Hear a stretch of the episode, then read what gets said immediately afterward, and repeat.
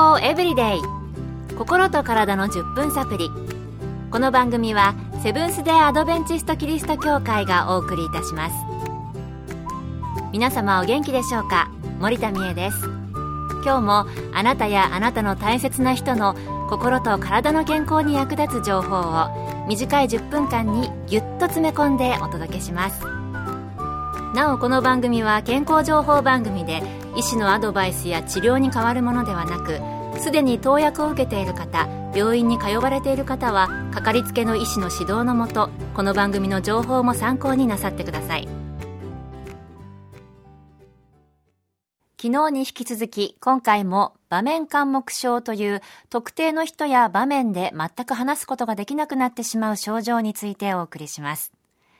昨日はこの場面科目症の生徒さんと学校生活を送られた尾上先生に教師の立場でお話を伺いました。今回は米軍横田基地横田クリニックの精神科医飯塚浩二先生のお話です。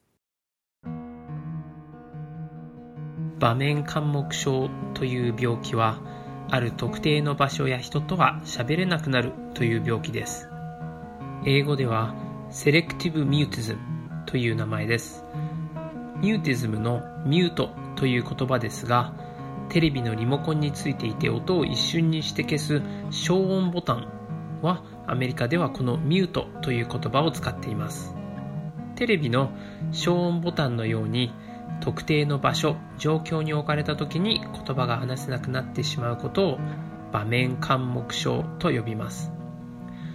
この病気は小学校に上がる前に症状が始まっていることが多いのですが、喋れないことによって不具合が出てくるのは小学校からということがほとんどなので診断が下るのは小学生のことが多いです。言葉が喋れなくなることが症状の病気は他にもありますが場面感目症のポイントは場面によって喋れなくなるので家庭や友達などとは普通に話すことができるというところです。そして場面感目症の場合はこの喋れなくなる状態が1ヶ月以上続くというとこです。小学校に入学した時はいろいろ不安で例えば怖そうな先生の前では黙ってしまうという体験をしたことのある人も多いと思うのですが慣れてくると喋れるようになってくることが多いです。場面感目症はこの喋れない状態が1ヶ月以上続いて人と交流を持つことができない状態のことを指します。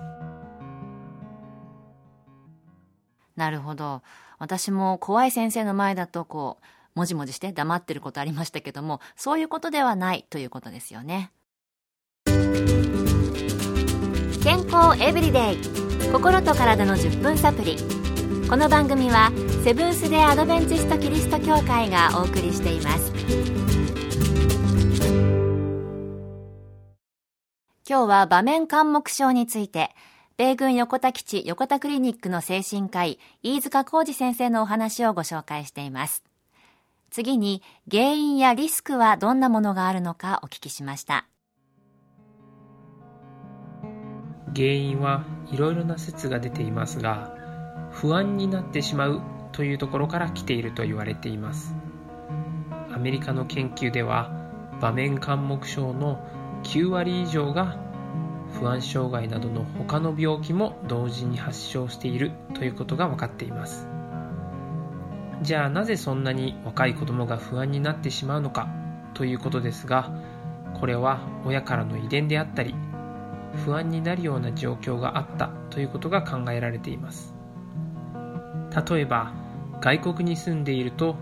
家庭で話す言葉と家の外で話されている言葉が違ってきてそれによって自信をなくしたり不安になったりして喋れなくなってしまうということもあります。時々虐待されたから喋れなくなるのではないかと思われる方がいますが研究では虐待と場面感目症は無関係であるということが分かっています。まだはっきりしていないようですが遺伝や不安が原因になっているということですね。また虐待が原因でこの病気を発症するということはないということでした。それでは克服方法や周囲の接し方などについて飯塚先生のお話です。場面感目症は不安が元になっていることが多いので喋れる練習をするということではなくできるだけ不安を取り除いてあげるそして不安をコントロールできるようにするというのが大切になってきます。場面緘黙症の子供は喋れない時は自分が舞台の上に立っていてみんなの注目を一身に受けているような感覚に襲われます。ほとんどの人は学校で先生に突然名指しされパニックになってあたふたしてしまったという経験があるかと思います。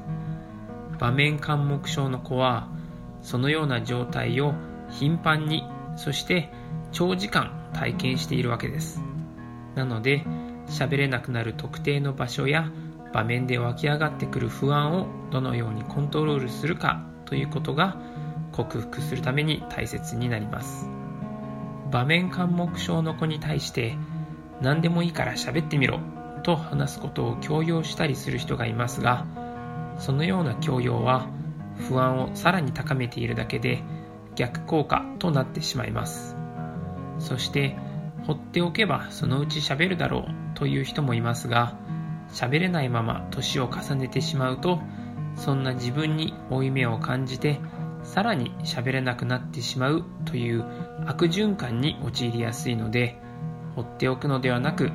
お医者さんやカウンセラーに相談することが大切になってきます。場面緘黙症の子は喋れる人が家族や近い友達に限られることがあり自分から助けを求めるということがとても難しい病気ですなので家族の方で気づいてあげてそして治療を始められるように専門家の助けを借りられる環境を作ってあげるということが大切になります不安を取り除けるように接するのが大切なんですね。もうとにかく喋らせたり、逆に放っておくのも良くないということで、専門家の助けを借りるのが大切なようです。場面緘黙症に限らず、精神的な問題を抱えている方を理解して、その特性に合った接し方をすることが大切なんですね。今日の健康エブリデイいかがでしたか？番組に対するご感想やご希望のトピックなどをお待ちしていますさて最後にプレゼントのお知らせです今月は抽選で10名の方に東京衛生病院の減量講座レシピブックをプレゼント。お腹いっぱい食べられる美味しい減量メニューが146品掲載されています。ご希望の方はご住所お名前をご明記の上郵便番号241-8501セブンス・デ・アドベンチスト協会健康エブリデイの係。郵便番号241-8501セブンス・デ・アドベンチスト協会健康エブリデイの係までご応募ください。今月末の消印まで有効です。健康エブリデイ。心と体の10分サプリ。この番組はセブンス・デ・アドベンチスト・キリスト教会がお送りいたしました。明日もあなたとお会いできることを楽しみにしています。それでは皆さん Have a nice day!